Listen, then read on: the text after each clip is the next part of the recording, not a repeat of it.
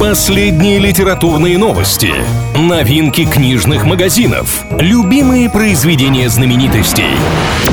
Книга ворот на правильном радио.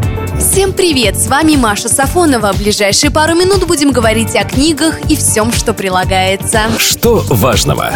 Объявлены даты одного из самых крупных российских книжных фестивалей «Красная площадь». Проходить он будет, конечно, в столице. В первую неделю июня с 3 по 6 число. На недавнем заседании оргкомитета было принято решение провести мероприятие в полном формате, без каких-либо противоковидных ограничений. При этом все обязательные меры предосторожности, само собой, будут соблюдены. Что нового? Издательство Mobius выпустило книгу об Авичи. Написал ее шведский журналист Монс Моссесон и назвал «Тим. Официальная биография Авичи». Во время работы автор брал интервью у родственников музыканта, его друзей и коллег. Чтобы лучше описать карьеру Авичи, журналист даже повторил маршрут мирового тура диджея. В оригинале книга поступит в продажу в ноябре, о русскоязычном издании пока не сообщается. Что интересного? В сети запущен проект Модельштамп Digital. На портале, посвященном одному из крупнейших русских поэтов прошлого века, можно найти его биографию, рукописи, а также все стихотворения в разных вариантах. Более того, каждому произведению прилагается список научных работ, посвященных данным стихам. В будущем автор проекта планирует превратить его из простого перечня в набор ссылок, по которым можно будет перейти к тому или иному исследованию в один клик.